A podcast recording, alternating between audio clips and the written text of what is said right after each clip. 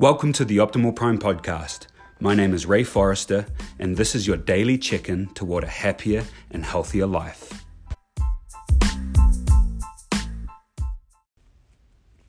I've spoken about C.S. Lewis before.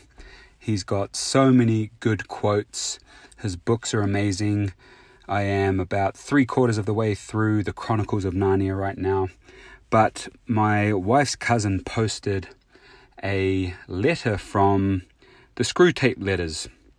And if you don't know what the Screwtape Letters are, it is a fictional book uh, representation of good versus evil. And what it is, is it's letters written between two demons uh, Screwtape, who is the uncle, and his nephew Wormwood and their objective is to guide the patient or the man that they are working with to the devil or to the father below. And as I read this, as I read it the first time, I just couldn't help but think how this is just unfolding before our very eyes today. And so I'm going to read it, and if it resonates with you, please share and take it for what it's worth that there are always going to be people out there preventing us from being happy, and they will do it under the disguise of doing it for your benefit.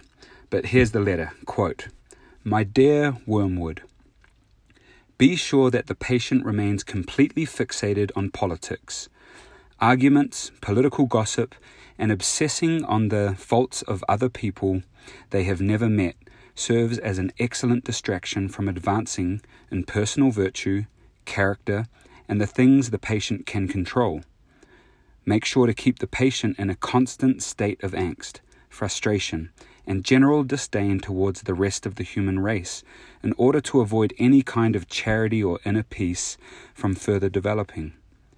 Ensure that the patient continues to believe that the problem is out there, in the broken system, rather than recognizing there is a problem with himself.